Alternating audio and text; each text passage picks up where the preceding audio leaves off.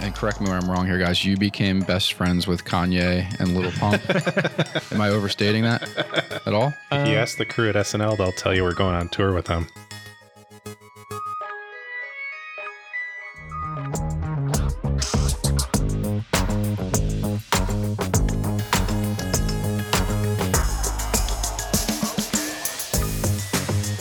All right, welcome back to another episode of Creative How, the podcast for curious creatives. I'm really excited about this episode. It doesn't get more creative than this, Jed.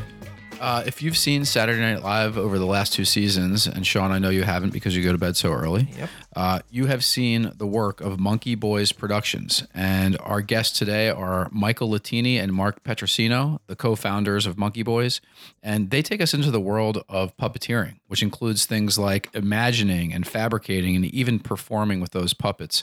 The breadth of skills that these guys talked about and have was unbelievably impressive. And factor in the crazy turnaround times for a show like SNL. It's unbelievable. But I'm not going to ruin it. Here we go Monkey Boys Productions.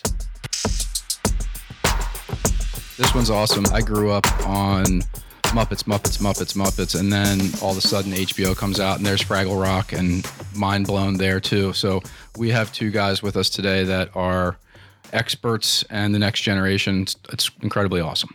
This is one I've had circled for a long time. I think when we first brainstormed this, Jed, they were at the top of the list. They were literally number one. If we were looking for uniqueness and just unknown sort of career paths from a creative creativity standpoint, these were the guys.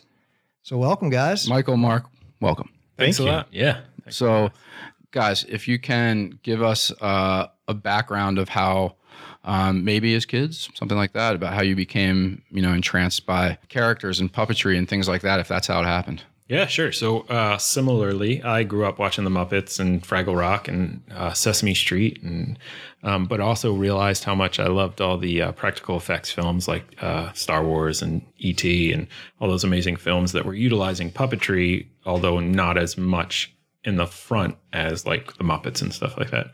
I grew up loving that stuff, and then uh, in high school, I did theater, uh, theater both on stage and backstage. So I would perform and also do stage crew work. Um, I also did carpentry, working with my dad, like home remodeling kind of stuff, and lots of the art classes. Went to college for for art. I went to Tyler School of Art, and that's part of Temple University, and realized thinking going into graphic design i realized that that wasn't what i wanted to do because it was too tight and it was still a little before everything was digital and it wasn't my thing then. So i switched over to jewelry metals and computer aided design and got a degree in that. But while going through college is when i realized puppetry was kind of a combination of all the things i love to do both performing and fabricating and working with my hands. Uh, so that's when i kind of said oh there's all these people that are puppeteers. We might just not know about them. I've seen a bunch of behind the scenes featurettes, and I saw like Jim Henson working with the puppets and Muppets. So uh, that's when I just started telling people I wanted to be a puppeteer. Um, I told the right person and got a volunteer position at a puppetry conference in Connecticut. And that's where I started to meet professional puppeteers, and they started to help me out and teach me their ways. And I started to work for free, and that led to real work and so on and so forth, pretty much. Awesome. Marc, let's hear it. Need a bio here. Uh, what's a puppet? uh, I I had just like both of you. you know, that's a funny, like, not to cut you off, but that was the debate. The existential question of the century. Well, no, it was the debate here. Like, well, you know, layman's like us call them puppets, but like maybe it's maybe that's like not a word we should say when we meet these guys and let them say puppets. right. it's some secret dirty word. Yeah, That's- like, oh, that's our word. Yeah. We use that word. Way more fancier than puppet. I know puppet. it, it's it's such a great encompassing term. Uh, if you don't mind the tangent, uh, we do a workshop sometimes with kids uh, teaching what is a puppet because it is such a ubiquitous or not ubiquitous. Um, so so hard to define. Yeah. Um, but we've learned. I don't know if it was Bil Baird or one of the great puppeteers had a great definition of a puppet as any inanimate object that you bring to life to entertain somebody else. So it could be anything from a sock to Kermit to a spoon. If you make a spoon dance and look sad, it's in essence a puppet. Which is again to reinforce what Mike was saying, why we got into this. It, it's it's a fun way to entertain people with our hands. We're both performers, but we're also both technically minded. Um, I grew up, my parents, while working normal day to day jobs, also did a lot of community theater. And so I was exposed to a lot of great theater as a child, everything from, you know, musicals to Shakespeare. And being a lover of the Muppets, I had a, a, a, a an animal puppet, like Animal the drummer from the Muppets. Fisher Price made an amazing puppet uh, when we were little that not only had a working mouth, but also an eye blink mechanism and I carried it around from like age two or three. It was like my security blanket. And so I, I, I, played with that growing up. And then eventually, when it was time to try and pick a career, I was like, I'd love to do that, but there's only a handful of people who do that professionally. And there's no way I could make a living off it. So I originally went to become a scientist. My other, one of my other loves, I, I studied marine biology. And uh, after a couple of years of chemistry classes, realized I didn't want, want to wind up in a lab counting specimens in a petri dish every day. Not that there's anything wrong with that. No, I I, I love science, admirable. and I've yeah, it's amazing. uh, just that element of it wasn't enticing to me. Yeah. And uh, my brother, who's great at seeing the forest of the trees, where I am not, was like, "Well, why don't you go to my school that I'm currently going to, where you can create a major, and you could probably create a, an actual puppetry degree." And I did. I, I created that, and then, like Mike, I went to this puppetry conference in Connecticut took master classes from some of the greats in the industry and made great connections, which led to auditions and just, you know, kind of chased it down, volunteered for a while and apprenticed more or less. Do you guys both had um, performing as part of your backgrounds? Is that pretty common within the puppetry industry? Is there usually a, an element of that for people who actually end up actually producing puppets as well?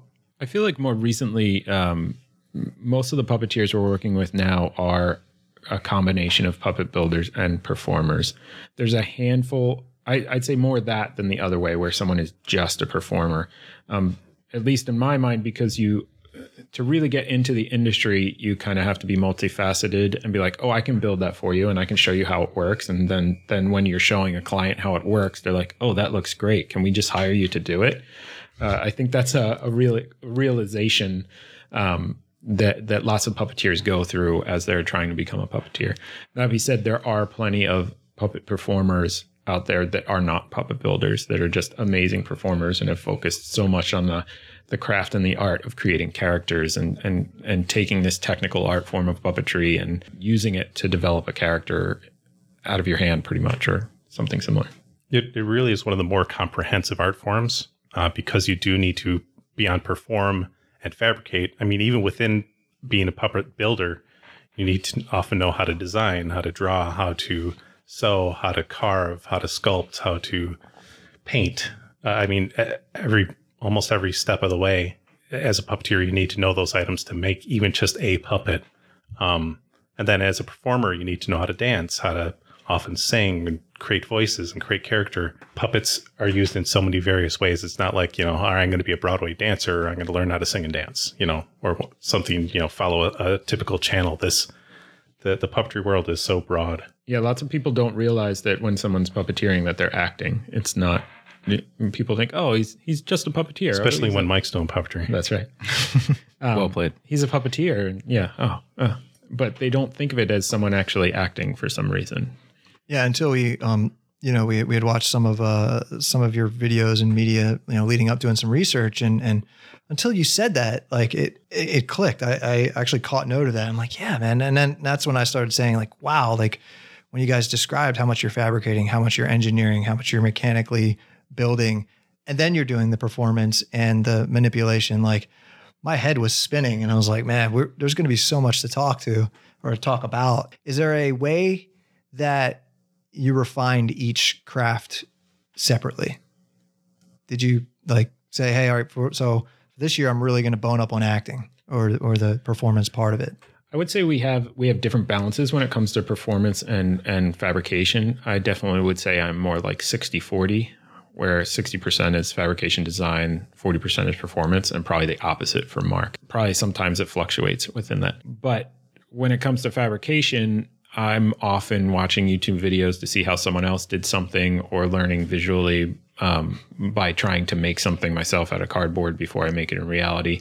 And then performance wise, uh, more recently, I'm just trying to stretch myself in auditions or uh, projects that I take on so that it's something either slightly outside of my comfort zone or something that I, I know I can do, but I can add another layer onto it so that I can challenge myself. Because having been puppeteering professionally since 2001, you do start to get comfortable in the things that you do and try and do them more and more. And then the things that you're not so comfortable at, you kind of start to forget about. But it's those kind of things that I try and try and not let myself forget about so that so that I can at least diversify my skills as much as possible. Yeah, I completely agree with that. And one of the things we've learned too as business owners is how to put together a good team. So there are certain puppetry styles, like from the performance end, that we aren't as strong in. Like marionettes, we both played with them some, but we don't have the training or the experience. Um, so if there's a marionette project, although we'll you know try our hand at it, we'll often bring somebody in with more experience.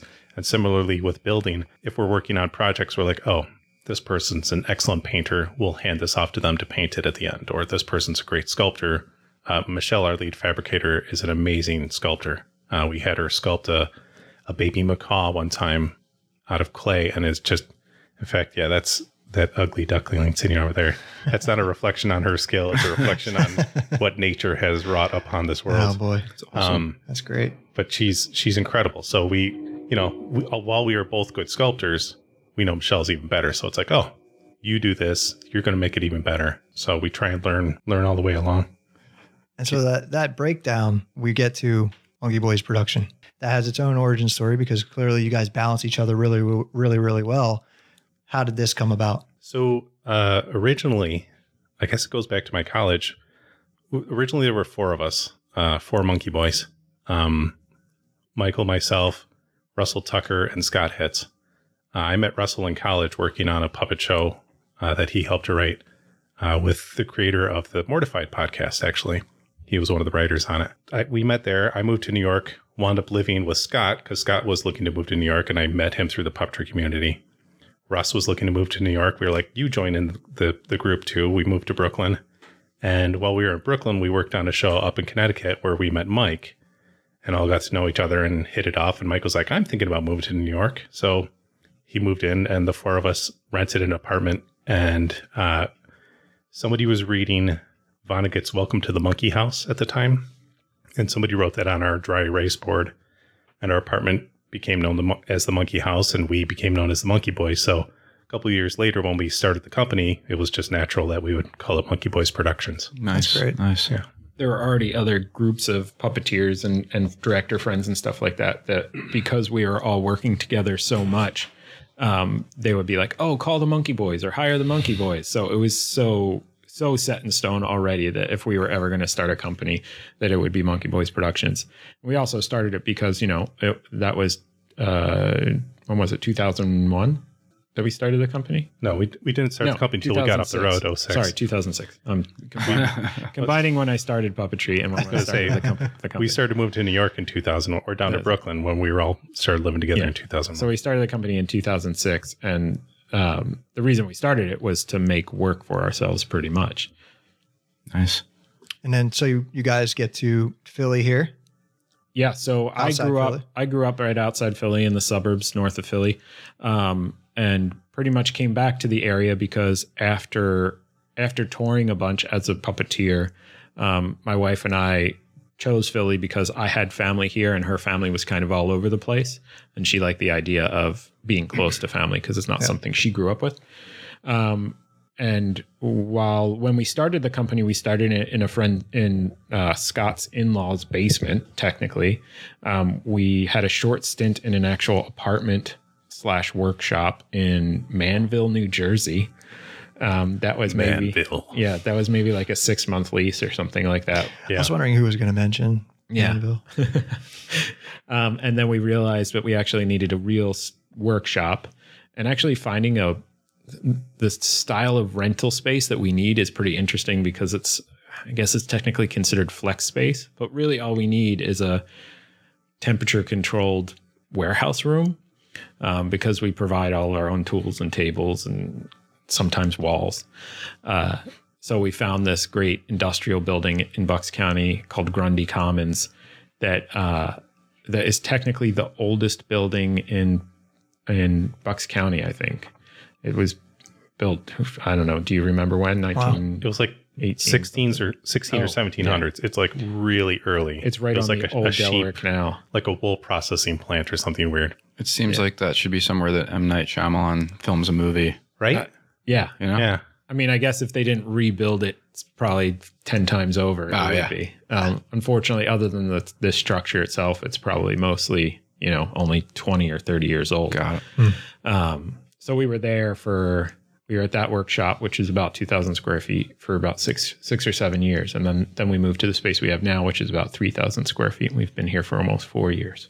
and, and and it's going well because I mean, like I guess to a layman, you'd be like, you got to be in New York, you got to be in New York, which you guys were. Mhm. But it sounds like things are going well here in suburbs of Philadelphia. Yeah. Also, It's um it's really great because the overhead can be lower. We're not in a we're, while we're in the major hub of Philly. Uh, we're outside of Philly in the suburbs, so that it, we're not paying Philly rent. Although we have plenty of friends that have studio spaces in the city that are fairly affordable, um, we're not paying New York rent. Pretty much, we have we have friends that that have a hard time affording their studio space in New York because it's New York rent, and we get it, and that's one of the reasons why we're here. Um, But we're still close enough where we can, you know, drive up to New York in less than two hours Sure. as long as traffic is Yeah. insane. Yeah, we'll we'll be up there. We'll be working up there, and people be, "Oh, where's your workshop?" We'll be like, "Oh, just north of Philly." They're like, "Oh, really? That must be a drive." And we're like, "Yeah, it's about an hour and forty-five. You know, it's not." They're like, "Oh, it took me an hour and fifteen to get here today." And in hindsight, Right. they're coming from either Staten Island or even Brooklyn. So, like Yeah. sometimes, no matter what, getting into Manhattan is a pain. So yeah. that that extra half hour is not that big a deal. So the space we're in right now, you guys just took us on a on a tour. Really, really awesome stuff. Um, I have never been in a place like this before. It's such a, a variety of of machinery, equipment, art materials. There were several bins of different colors of fur. There's foams. There's past projects. It's totally awesome. So speaking of all of the different projects that we saw, can you guys tell us about some of your favorite ones and sort of how they came about and um, give us some insights there? Sure. So early on, we were lucky enough to build a set of puppets for the show Little Shop of Horrors. And that's always been a big love of both of ours because we've worked on it a bunch. We've literally, literally performed the show a thousand times a piece, at least. Yeah. And we would do it again tomorrow. Yeah. Which is the great thing about the show Little Shop. Um, but we built a set of puppets early on in the in our company. Um, and it's been the the reason we've been able to stay open, honestly, through the depression. Not the depression, what are they call it? Recession? Recession. Oh, Um, through the recession. I mean a puppet industry depression. Maybe I don't know. So uh, that's all through the generosity of Martin Robinson, who uh, designed and built the original puppets for Little Shop of Horrors off Broadway in the 80s. And then on the 03 revival, he headed the, the build and design for that as well. Um, you probably know him from he plays Snuffleupagus on Sesame Street and Telly Monster and Slimy the Worm. I love that guy. He's really a wonderful human being. To- Is he still active? He's Oh still- yeah, yeah. He still works on Sesame. He still designs new shows. Uh, he's he's been in a ton of stuff. Look up his IMDb or his Muppet Wiki. It's just a, an incredibly long list of amazing stuff. So we worked with him. I performed on the Broadway revival with him, and then Michael and I worked on the tour together with him and got to know him and became friends. Actually, we we knew him before then, but after we got off tour, he was unhappy with some of the the rental sets that are out there and was like, boy, I wish there was a nicer set. And we were like, well, let's make one together. We're, you know, we build two. We'd love to build a set. Yeah. And he's like, well, why don't you take my designs and go make a set for yourself? Super gracious, super generous. Um, and like Mike was saying, that's helped to kind of create a good baseline for us as a company where we didn't have to go in the red, even when there were a lot of dry times early on where we were not paying ourselves. Uh, we were just paying ourselves when projects would come in. We had at least that fallback of like, all right, most of the rent or some of the rent can be taken care of. And to sort of frame up what kind of like token of goodwill that was, what would that have cost you guys to have started from zero without the initial plans? Well, it's it's it's hard to really put a true price on that. It would have been a lot of design time, us creating our own aesthetic. Yeah, Um, it would have been more more upfront time on our end. Like he pretty much gave us an instructional booklet of how they were made in the past, Right. And we altered it a lot, but um, but it was probably at least like two or three weeks of work that that he handed to us pretty much and some maquettes and we ended up 3d scanning some of the maquettes which are like small model versions of the puppets um, and using them in a digital world and having his ble- blessing on all of this is priceless. I mean, Yeah, we can go around and say, hey, you know, the guy who designed these Yeah. likes our work. Yeah. From a marketing standpoint, Yeah. just being mm-hmm. endorsed by that guy and having that authentic connection to the original show is probably really valuable. yeah It's huge.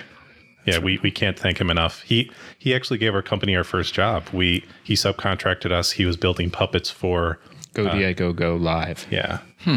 And he had us build several animal puppets for that. yeah he which was our split the because it was such a big job he split it between his workshop and our workshop pretty much so that was a that was the first job that that we pulled a crew in to help us work on it so. I'm fairly sure I saw that with my kids. I'm familiar with Baby Jaguar and There you go. et cetera. Yeah, so, so- it's pretty awesome. our shop made the tapir the um, alligator, alligator the giraffe head. giraffe. There was uh, river dolphin. Butterflies, dolphin. Yeah, it was a it was a good group of things. Toucan. Yeah, Yeah. So, listeners, unfortunately, you can't see where we are right now because I'm staring at above Michael's head a whole row of Star Wars puppets. We've got Greedo, we've got Jawas, we've got uh, Obi Wan Kenobi, all kinds of stuff. So, I, you guys mentioned that project to us a little earlier. Could you talk about that one? Because it's very different Well, from the we've others. won. This is a this is an award winning project. Yeah, award winning Lucasfilm uh, Fan Film Award, which is is comedy. Pretty prestigious right now. That It's thing has crazy, yeah. exploded over the past few years. Where I've admittedly lost about half a days of work just going through the categories and and being like, man, I mean, it's but anyway. Yeah. So we're we're lucky enough to have an associate artist and director, Kevin Kelly, that creates a lot of work that that we work on him with. Or yes, creates a lot of work that we work with him on. he's a brilliant writer and animator. Creative Michael mind. actually discovered him online through Craigslist. He Kevin had posted a uh, an ad saying, "Hey, I'm looking for help with building Puppetry. puppets and and puppeteers and whatnot." And I have I have one of those Google alerts that like puppets needed or puppeteer needed or something like that in the Philly area, and it popped up. And like while I probably respond to like half a percent of them that actually pop up, this was one that caught my eye. And then he he showed us. Well, either way, we'll get to the project we worked with him and. Uh, uh, the other projects we worked with him, but the Ben in the Desert project, the Star Wars project, um, he came up with the idea a while ago, and it's pretty much uh, Obi Wan Kenobi's life on Tatooine in between episodes three and episodes four. It's got some uh, dirty language in it, so it's you know an, for older kids and adults. I like it. Um, but uh, but it's pretty hilarious. NSFW. Uh, Yeah, NSFW. yeah. Yeah, Okay. Those are the best kinds of Star yeah. Wars films. exactly. um, but it's pretty much uh, Obi Wan, you know, being frustrated of babysitting uh, Luke Skywalker from afar, and also yelling at Jawas to get off his lawn all the time. Um, it's a lot of fun to do. I love it. It's it's one of those projects that every time we have a free second, I'm like, we need to we need to finish editing so and so, and we need to shoot another one, like because we have two scripts or something that we can shoot. Yeah. that we haven't shot yet. We were lucky; we got a lot of great puppeteers to jump in and work on that, including Scott. Scott Hitz came back down, uh, Maggie Lakis, uh, Rob McClure, um, Uh, Hi- uh, oh, Haley Jenkins. Jenkins, a lot of fantastic people. Yeah. And, and so that's uh, how long of a production schedule is that? We probably shot three. They're very quick episodes, like two minute episodes or something like that. And I think we shot three or four of them probably in like three or four nights of work. We would shoot here in our workshop up against a rear projection screen. Probably about each shoot was probably about four hours or something like that. So I think even more recently than that, and correct me where I'm wrong here, guys. You became best friends with Kanye and Lil Pump. Am I overstating that at all? If you ask the crew at SNL, they'll tell you we're going on tour with them. Yeah. Nice. Can you guys tell us about that Saturday Night Live project? Because this one's this one's pretty amazing. Yeah, this was very recently that we got hired by the SNL costumes team to make uh, a Perrier bottle and a Fiji water bottle costume for the first episode of SNL this season, um, with uh, Adam Driver hosting and Kanye as a musical guest. I'm like, okay, all right. Um, and the thing was is that they needed to be done pretty. They needed to be done a little faster than the normal timeline, which I'm sure we'll get to talk to about what the timeline's like after this. Um, but honestly, it was it was all good. Kanye was very kind and he was just a, a nice guy and he loved the costumes, so that probably helped. And he was acting kind of goofy, showing them off to his kids, and you know, it was all good. I didn't, I don't have anything bad to say about my personal interaction with Kanye or Lil Pump. Lil Pump was very subdued uh, d- due due to the aroma coming off of him. I'm sure. I think I understand. Probably been gay. He was sore. He probably had some Yeah, I don't think that's what they're saying. Exactly, Muscle that's fatigue. exactly he was what- working yeah. out. He, but he was he he was also just cool, you know, Yeah. laid very laid back, extremely laid back. Now, were you guys present for like a fitting or just there to kind of Exactly, last looks kind of thing? because we built the costumes and didn't cut any holes in them yet because we wanted to make sure they were in the right spot. So uh, so we would cut the head hole first and then have them try it on and be like, I think we're going to put the armholes here. Does that work with you? And then we cut the armholes and they try it on again and we make them a little bigger or position them a little higher or something. We also had to add final detailing. We're very lucky. Um, the SNL, all of SNL is super collaborative because it's so fast. There's no time for egos and much bureaucracy. So uh, their uh, graphics department printed up labels for us and some detailing for the the caps. So um, because of the the time crunch that they always have, uh, we were able to just focus on making these simple bottle shapes and painting them just to look like the base colors, and then we were able to use these adhesive stickers that they printed to put on to to give all the details, which saved saved a lot of time for us here because for us to have to paint them here and then clear coat everything would have added a good amount of time. So, and that's really cool. So how how does that project come in to you guys?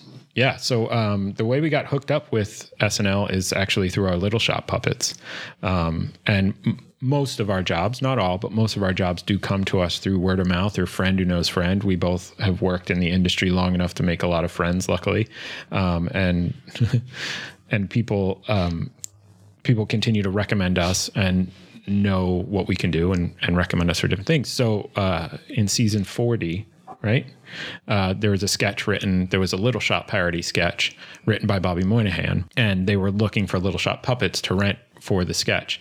And Bobby Moynihan's wife had worked with our friend Rob McClure, and Rob suggested us because we had the Little Shop puppets. So luckily, our Little Shop puppets were available. They had just come in the day before. yeah, literally the day before we got the call, they got back from a rental. So this is Creative Hal, and we always we'll get to, to it later. We'll talk about the the top three or four things you do to start on this career path. I'm thinking number one is make a little shop set of puppets.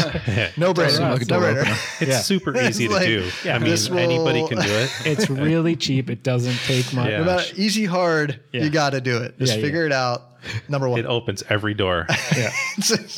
So We're SNL working. sees these. So we yeah we rent them to SNL. Yeah, and then while we were up there, uh, the head of props um, was asking us like, "Hey, can you you made these yourselves? Can you do this? Can you do that? Can you make X? Can you make Y?" And we're like, "Sure, yeah, we'll we'll be honest with you. If we Even if you couldn't, would you have been no, like, nah? We we were We'd very be like, yeah, of we'll yeses. figure it out later. There were lots Yeah. of yeses, but we were also honest. We're like, we'll tell you if we can't, but yes. because that's n- it's not the type of place, uh, especially in a word of mouth industry like this, you don't want to overpromise and then not deliver because Yeah. that's a major slam of the door.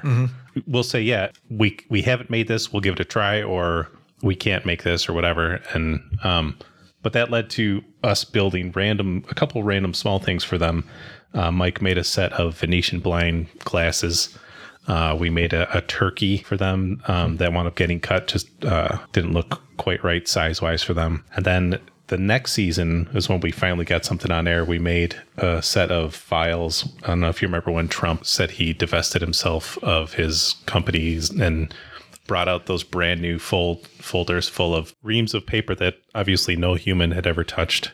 Uh, and so the joke of it was that the spokesperson could lift it like it was nothing. Uh, so it was actually harder to put together than we initially thought. There isn't enough time to, say, make a, a fake stack of papers and paint it to look realistic. So instead, we made real stacks of paper, which we then uh, glued and stapled together and then cut out from the inside. So the whole thing was hollow. That led to the next week, we made a pizza guitar. Uh, Mike found this amazing electric guitar and then we modified it, added foam to give this triangular shape, and uh, our team did incredible work painting it and adding foam to make it look like real crust and whatnot, and, and pepperoni. Cool thing was it also had to spin a la ZZ Top. Uh, so we have great videos on. I think are they on our website of you spinning the guitar? I think so. They loved that. The week after that, they brought in Melissa McCarthy to play Sean Spicer, and that's when we really kind of gained a lot of traction there. Yeah, really, that one popped. Yeah. Yeah. We're watching you guys down in Baltimore on newscasts on this stuff. It was crazy. Yeah. Yeah, it's so surreal because you know uh, the first one they just called them were like, hey, they wait, we need a version of the White House podium that can be picked up and you know used to smack people around that isn't going to be heavy or hurt people. So we cranked it out out of foam, brought it up, delivered it. Uh, they were like, you know, don't say anything about it until after the show's aired. And after aired, we you know put a little post like, hey, so happy to be a part of the team here. Went to bed. Next morning we wake up and like you said, it's on CNN and in the New York Times and and I mean, that's a tribute to the writers. Uh, I think it was Kent Sublette and Colin Jost came up with that. I'm not sure who else, um, you know, to come up with that idea. And then Melissa McCarthy is just a genius comedically and with props. Yeah. Uh, there's certain people you see who can pick up a prop and, and actually use use it to its fullest. Some actors just for whatever reason can't. They can be they can be great actors, but um, Melissa McCarthy just excels and they they they turned that into something awesome. So we were happy to be a little a little part of the team on that. So they came to you with the vision. They had written the sketch. Did you guys get a storyboard with it? Do they storyboard? We don't get storyboards from SNL. Uh, the the rundown is usually so Wednesday nights, usually around 10 p.m. We'll get a call from the head of the props department and say, "All right, we need this, we need that, we need this," and they'll often come with a little idea, you know, a seed of an idea of how it could be made. Specifically with that, they um, they said so the writers want uh, just oh well this we're just on the foam podiums, but uh, to jump ahead the to the mobile podium, which we made the next week, um, the writers want a podium on a Segway, but we're not too we're not so sure about how stable a Segway will be with a podium on top of it, and Not to don't want- mention it's a small studio, and you know segways move fast and they're large things. You you start somebody cranking on one of those, you're going to hurt them or the audience, or just run them into a wall. Yeah. So he said maybe not a Segway, maybe like a, a little wheelchair or something. They like yeah, they had had the electric same idea. We were thankfully uh, so often with all of this, they're on the same page already. Where if they either make the same suggestion, we already were thinking, or vice versa.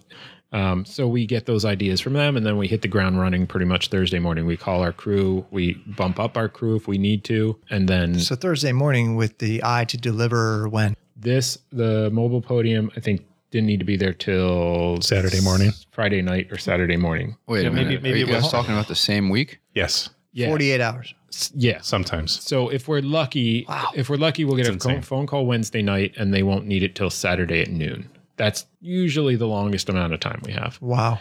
Um, but more more often than not, it's call Wednesday night and they need it Friday night. Um, just to because they always they really want to rehearse as much as possible with these things because Yeah. most of the things that we're making are somewhat integral in the sketch. Um, we'll often get so we'll get the the idea from the head of props, Larry, and then he'll also send us the script, which uh, often is cha- changes a lot. So we'll get to double check. We'll read the script and make sure, like, oh, it seems like it needs to do this though, and then we'll check in with him to see if we need to alter or or change something or make sure it has a certain aspect or something like that. Do they give you a budget, or is there any any talk of that type of thing? There, there is. It's um with big ticket items like that, especially. They're very like you know we got to be careful about this and that. Um, but because it's so fast, generally speaking, it's just get this done, and then we give them you know basically it works out to everybody's benefit. We give them the true cost, so they they're getting what they're paying for, and we're not taking a hit by Yeah. trying to you know underbid or anything. We have a, we have a pretty good system set in place from being around for now 12 years that you know employees clock in the certain jobs and you know we track time and all of that fun business mm-hmm. owner Yeah. management stuff so we pretty much keep track of time keep track of purchases and then after all's said and done you know we're, we rest on sunday and then monday morning we hit the ground doing accounting just to make sure that the price is right you know we put all the numbers into the calculator and it spits out a price So, so this does this workshop then become a 24 hour Yes. like fire drill? It it has. yeah. The when we made the the second motorized podium, the outdoor one that you rode around like 57th Street. Yeah. Um, we got the call Wednesday night. Was that practice or was that for actual filming and just the part of the gag? Oh, she she she had some practice runs, but then it was all shot um live. Guys, it's uh ironically Wednesday today. Yeah, Right now. It is. We are at the ground zero of a new project for SNL. possibly. Take That's us- always the thing. Like, Take us through. We don't know till tonight at like 10 ish p.m. What happens then? Like just, just 48 hours. Yeah. You get this feeling in your stomach, kind of like Christmas, um, but you've also forgotten everything you need to do for Christmas. So it's super exciting and super scary and super thrilling and a lot of fun. So we get a call at, at, you know, like Mike said, like 10 or so. And they're like, we need X, Y, and Z, or we have nothing for you this week. It, it totally depends on the writers. And then we brainstorm a little with them. They'll send any reference images they have. And like uh, Mike had talked about earlier, we hit the ground running on Thursday and try and brainstorm the night before with our lead fabricator, Michelle, about what our battle plan will be. So we can get in, get people shopping, get people, you know, sculpting or whatever the initial steps are, and then work till whatever time in the morning, maybe get some sleep. Depending on what the projects do. Because, like, there have even been projects that are due Friday morning, Yeah. which hmm. is what happened with the the second mobile podium, the one the one that you saw on the street. That was due Friday morning because it was called a pre-tape. So they video pre videotaped it, and we had to have it there on set in New York at 7 Videotape a.m. is a medium that we used to use back when there were blockbusters, like a blockbuster. Um, so that that night, basically Thursday morning, Mike and I got up, went down into to Philly, found a used uh, bariatric wheelchair, electric wheelchair that could hold a 600 pound person because this needed to ho- hold a sturdier amount and be more originally- road ready. Where the other one we made was specifically for the studio for smoother ground and Yeah. stuff. Yeah. worked with our team. Uh, we have a, a great guy named Tim Mertz who works with us sometimes, who's a steel worker who does a lot of welding and, and other craft work. He's an amazing artist. He took parts off, went and welded them.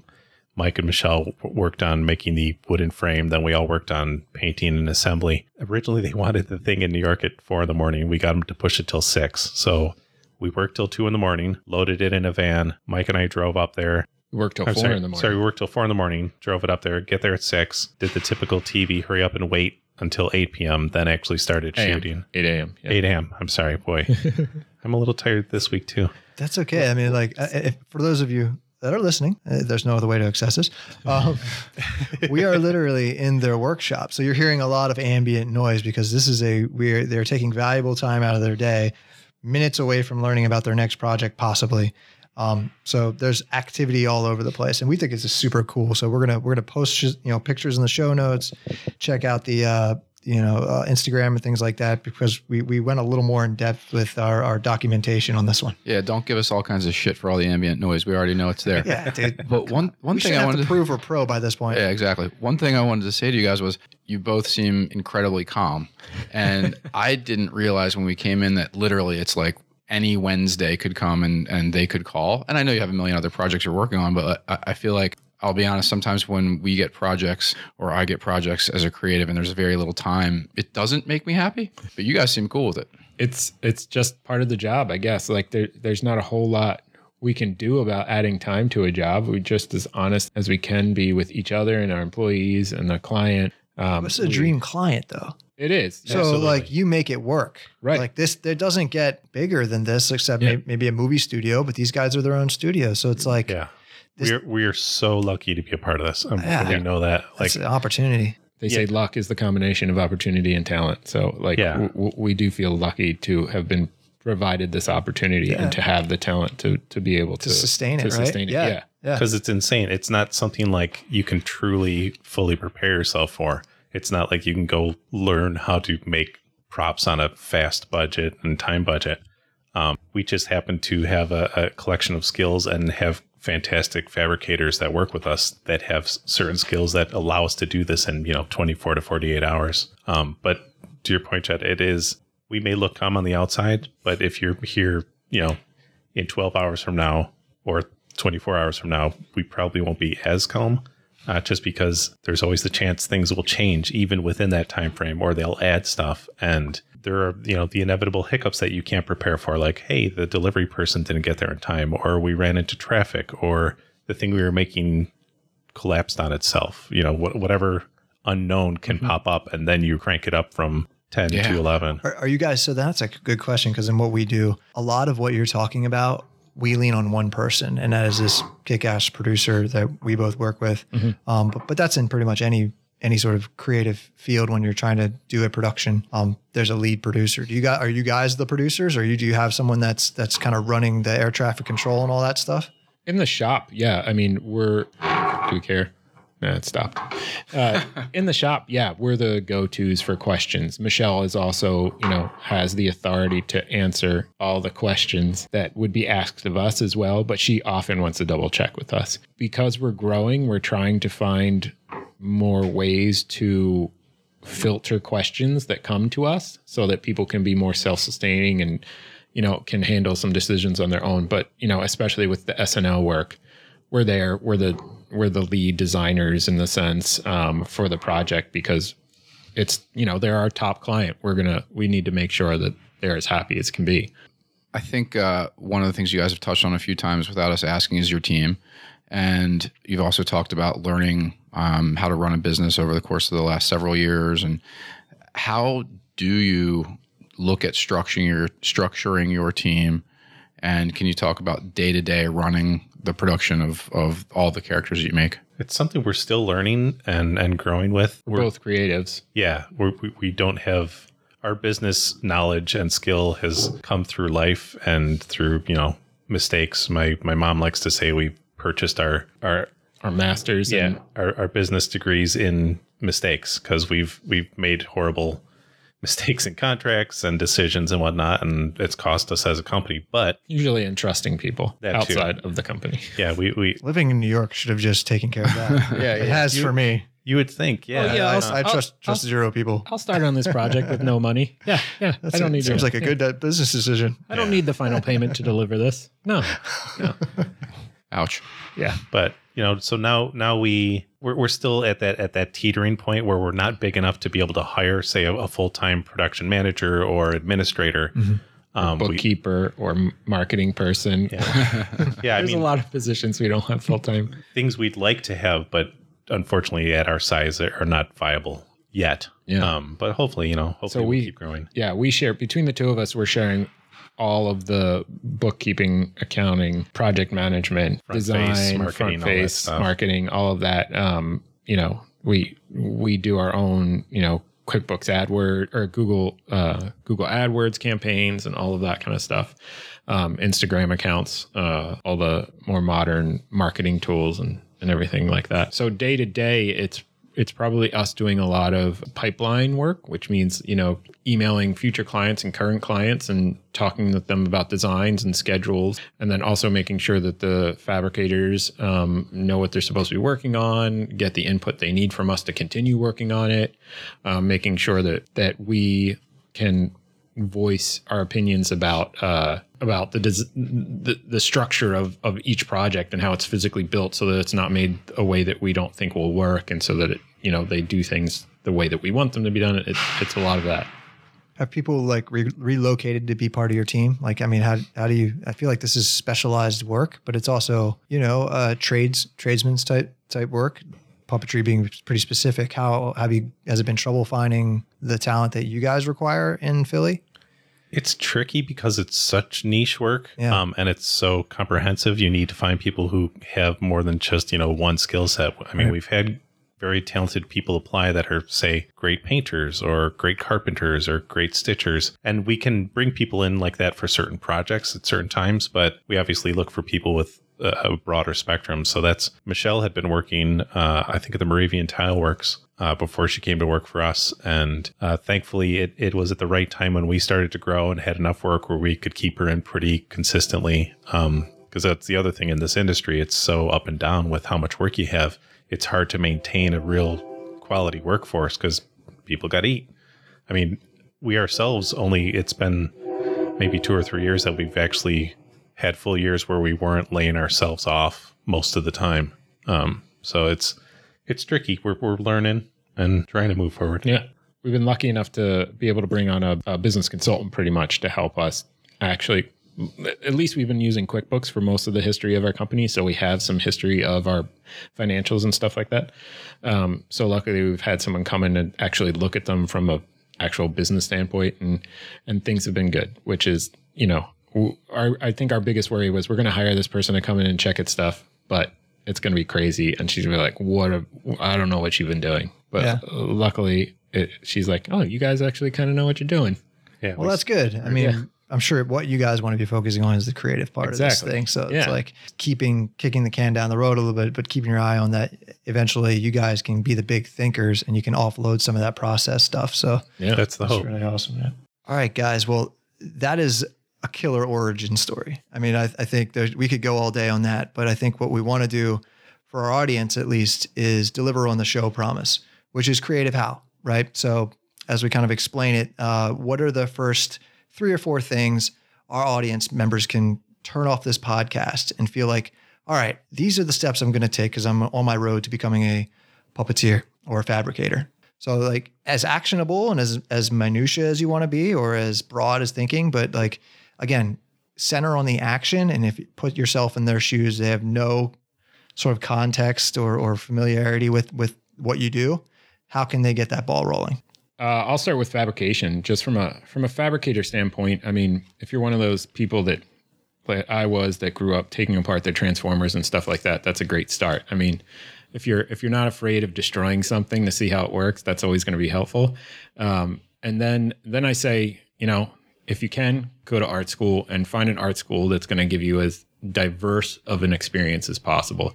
Um, the art school I went to, to uh, Tyler School of Art, was really great at that. You know, you don't declare a major until your end of your sophomore year. So your freshman and sophomore year is spent trying out different sections of the school, whether it's sculpture or jewelry or glass blowing or fibers or uh, printmaking or um, des- a graphic design. So you get to try all these different sides of the art world in, in a sense, which was really great for me um, because it helped me focus towards understanding what I wanted to do.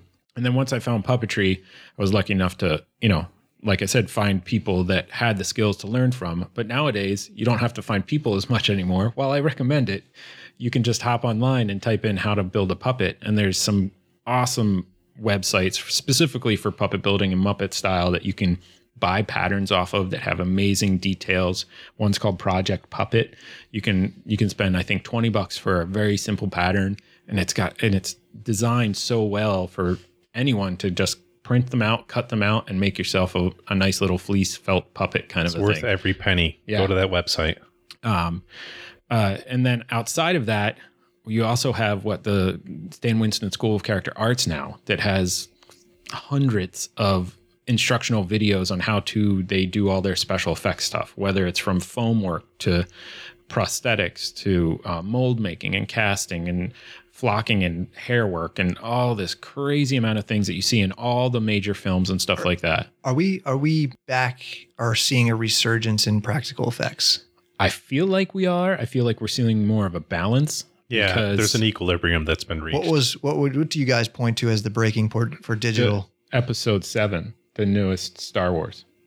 The um, n- oh, no, sorry, that's when it's bring, coming Oh. back. I'd, I'd say the breaking points were, I don't know, maybe some of those uh, Avatar? Roland. Avatar. Oh, well, Avatar, I thought actually used CG really well and made it look natural, but there were ones before that where everything was CG and or CGI, and like it, it just it, it it it was to the point where you looked at it and you weren't surprised by it, you weren't amazed Oh, by well, it, and there the wasn't the breath. episode one. Star Yeah, Wars episode right. one or episode two. There was so much CG. I mean, just Yeah, to, the pl- city to play Star and- Wars on Star Wars. Yeah, Was Like- Jar Jar? yeah, yeah, yeah. That, that Jar Jar whole- broke this. yes. I'm happy blaming Jar Jar. I mean, when you go to a movie and you're not amazed to see something blow Yeah. up or something giant walk around, Mhm. it's you're not it's not doing its job. yep. And there's something about that this equili- equilibrium that's been reached where you'll have a practical piece of fur in front of you, like in the the more recent version of King Kong. They did a great job of having you know big animatronic parts that uh, what's the actress's name? Um, Australian actress, where she could interact with it and touch it, and there was breath in it, and it was alive. Uh, Even then- more recently, the new Jurassic Parks. There were there were practical parts uh, Yeah. in those, like in in the the first one when they find the dying brachiosaur or something like that. The whole head was a practical puppet that they went up to and were able to touch, but then the rest of it, of course, was digital. It's those kind of combinations that make everything great. Because anytime a performer or an actor needs to interact directly with a a weird character that isn't able to be used, meaning it's not like a living creature. Um, it's so much better to just have something that they can touch.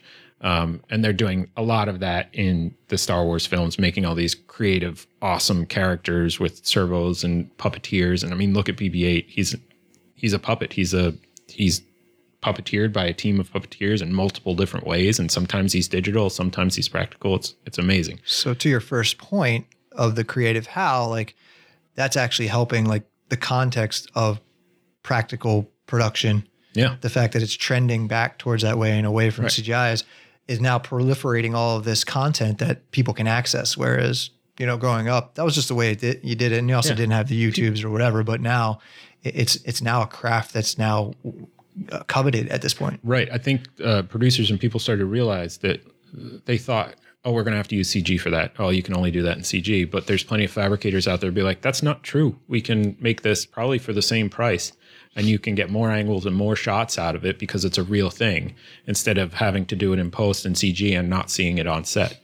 Um, so yeah, it's it feels really good to to feel at least like there's some sort of balance going on right now, um, which leads me to you know if you want to be a fabricator, just learn as much as you can, and then when it comes to actual projects on your own, there's a lot of different type of fabricators out there. People that are self motivated, people that are not. I know I'm. I rarely do my own projects. I love being given a project to do.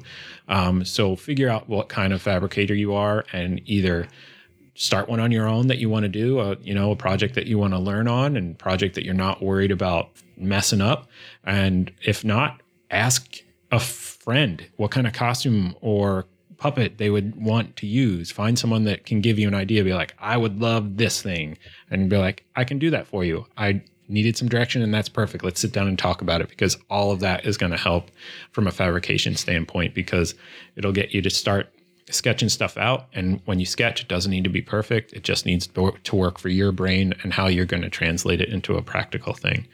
You guys work on so many different things and also for lots of different clients. Do you feel like you have a personal aesthetic?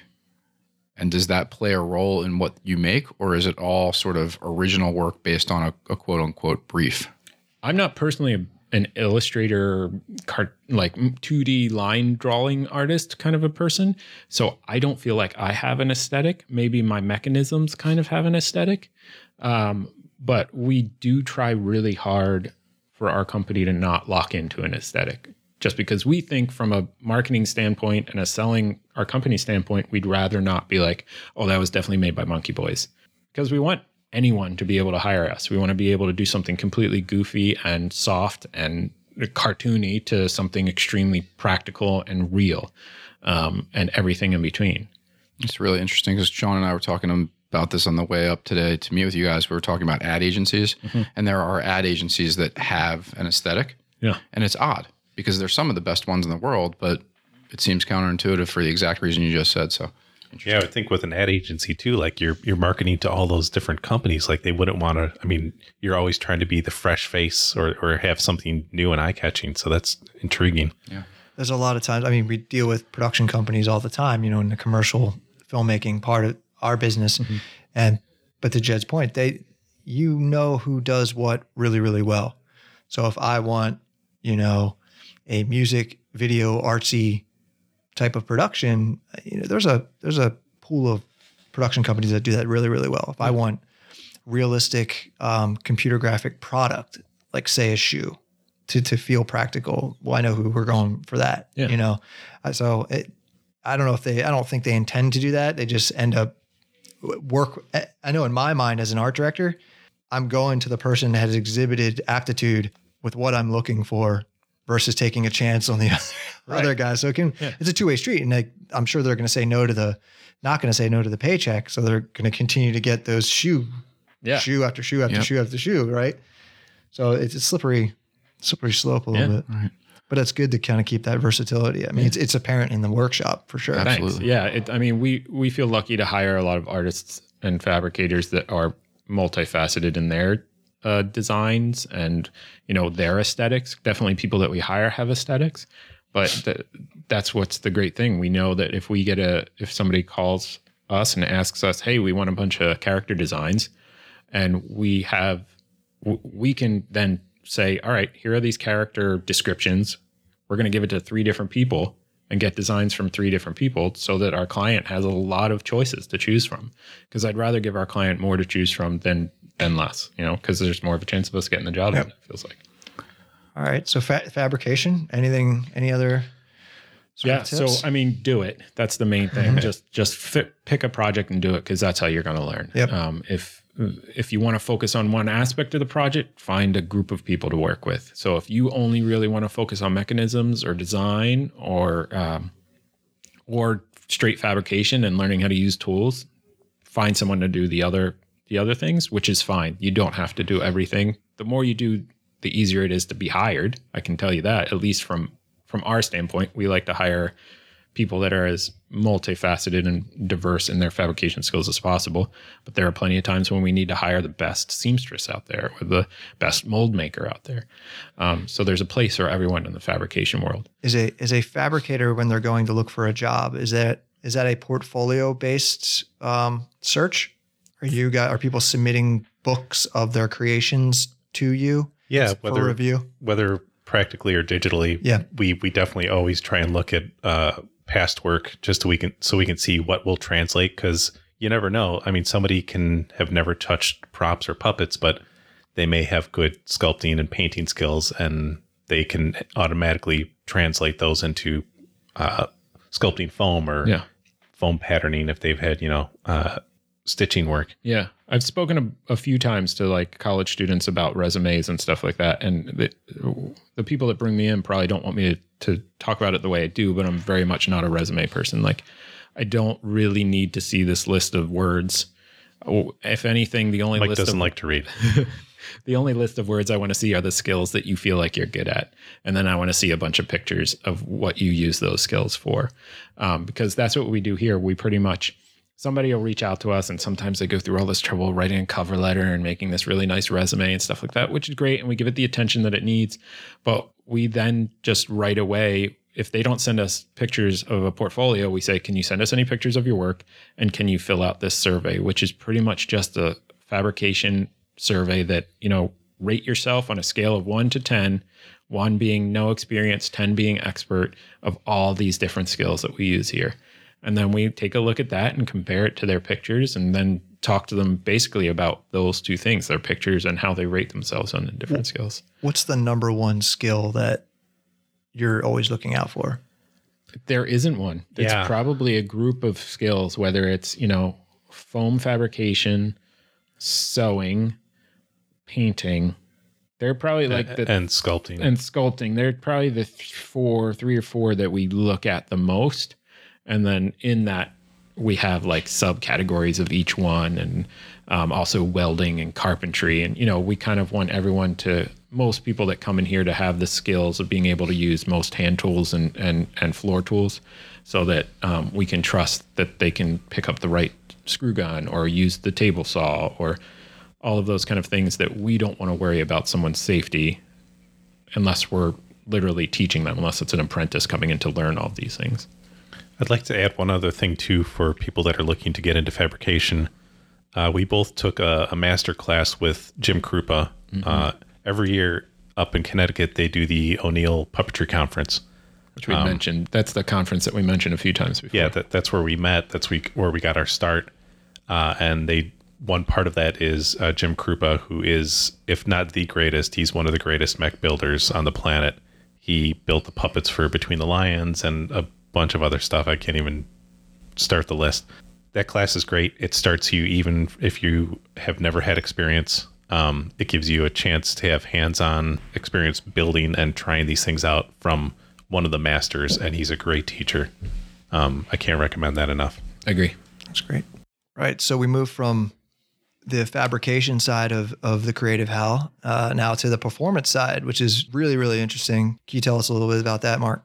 Sure. Um, uh, like we talked a little bit about before, the uh, the performance end of puppetry is very comprehensive. We need to know how to often act, dance, sing, create voices, and and know how to be directors too, because often you're creating your own piece. I, I was lucky enough to to grow up around some theater and and watch people uh, develop those skills, and I would say to anybody who's looking to become a, a, performing puppeteer, go out and watch classic things like old Warner Brothers cartoons or Buster Keaton and Charlie Chaplin and watch how they control their body, even in a cartoonish way. They have very s- specific moves they do. And when you're working with a puppet, although you're trying to make it look human, often one of the reasons you use a puppet is because it can do superhuman things. So, to that end, and, along with it, I would also say watch people Uh, whenever we're preparing to perform a specific puppet, and sometimes even when we're looking to build a puppet, we go and we watch how that thing moves in real life. Like we made this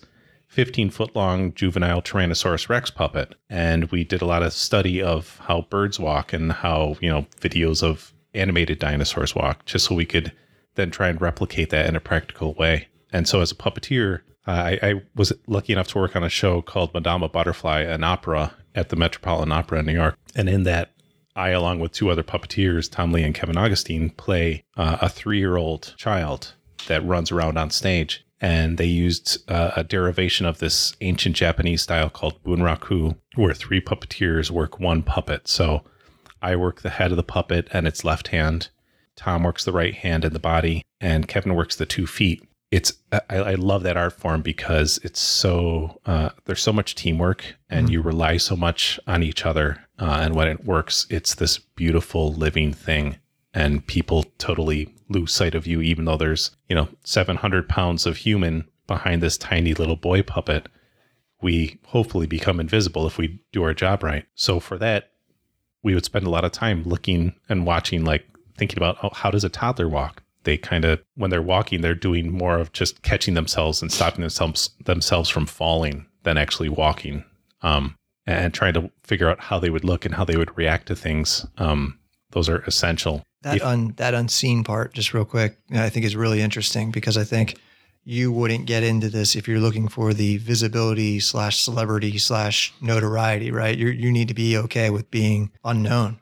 Yeah yeah puppeteers are we have egos, but we we kind of tuck them away a little. Yeah. Um, we don't want to be out in front, uh, which is weird because you know at the Met, for example, that's a four thousand seat house, and you're performing live in front of four thousand people, uh, and sometimes more when they broadcast it, and that could be nerve wracking. But having, for whatever reason, having this little piece of wood and metal and whatever else in front of you, you you it's it's a mask. It's a way to hide and still entertain people and have fun and and do this great thing, but it isn't as scary.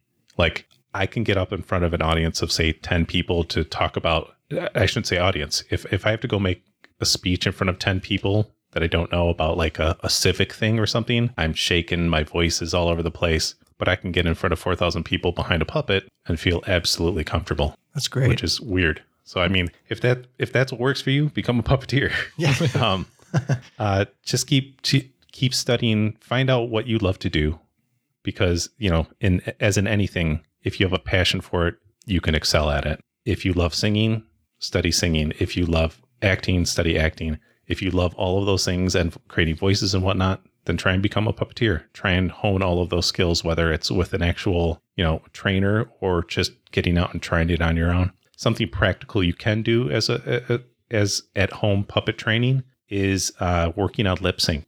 We tend to do a lot of TV style puppetry like the Muppets and whatnot. And that requires uh, figuring out how to isolate the movement of your thumb.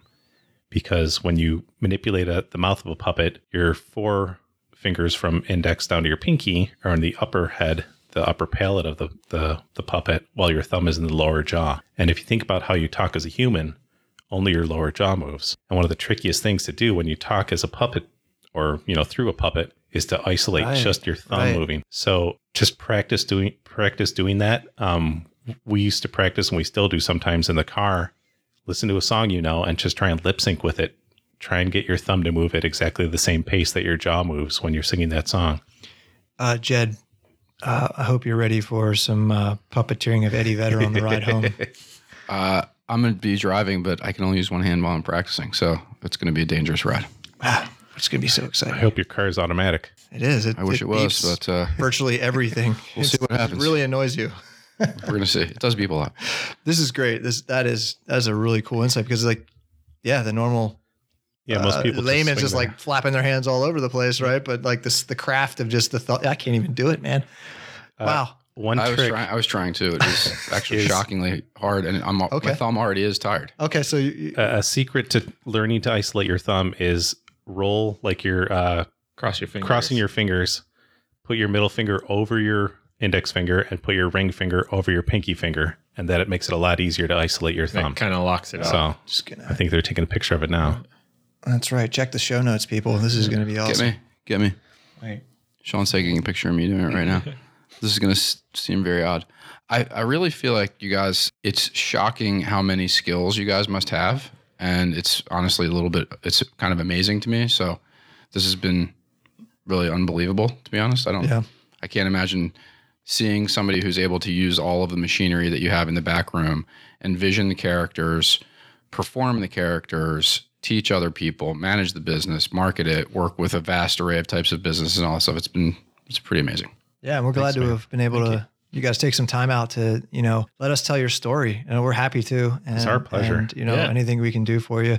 Um, one of the biggest things we want to do for you is promote you guys as how, as much as we can help. Um, so, where can people find out information about you guys? Probably the best way to find us is through our website, which is monkeyboysproductions.com. So that's singular monkey, plural boys and productions. And then uh, that th- our website has links to our Facebook and our Instagram, which we're, we mostly post on Instagram, which then shunts into Facebook. That's what the kids like. Yeah. Yeah. And you can find our emails on the site as well. Contact at monkeyboysproductions.com. Yeah, and we try to we you know the emails out there we try and reply to as many emails as possible, and sometimes it takes us a little while depending on how crazy we are with builds in house and stuff like that. But we usually get back. Don't email you on Wednesdays. That's a. Wednesday, it's Thursdays and Fridays. You Yeah. can email us whenever. Just Right. don't expect an answer Right, till right, right. at least Got it. Monday or Tuesday. Absolutely. Yeah, Well, it's been great. Thanks again, guys. We're, Thank we're you. I'm psyched to continue to watch the progression here, and obviously continue. I, you're you're the only reason I'm really watching SNL.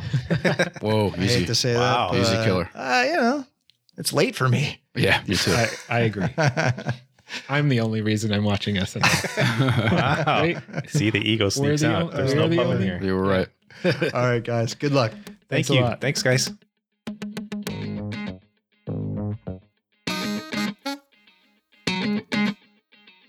Wow, Jed, I learned a lot.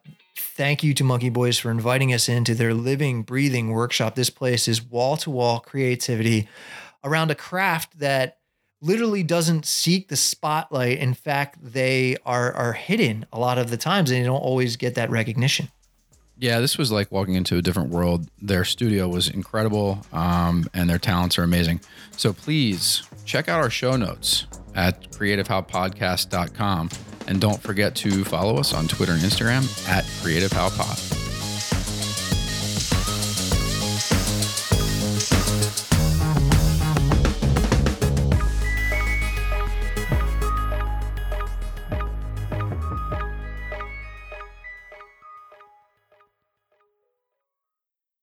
Hey, Jed, did you hear our kick ass intro music? Shockingly, that's out of our technical wheelhouse here at Creative How. That type of sick sound design is a White Noise Lab original. White Noise Lab is a music composition and sound design studio that works with agencies, production companies, and brands on projects for film, broadcast, interactive websites, corporate videos, video games, and experimental projects. The chances that that movie trailer you just saw on, you know, YouTube that's probably a White Noise Lab original more often than not.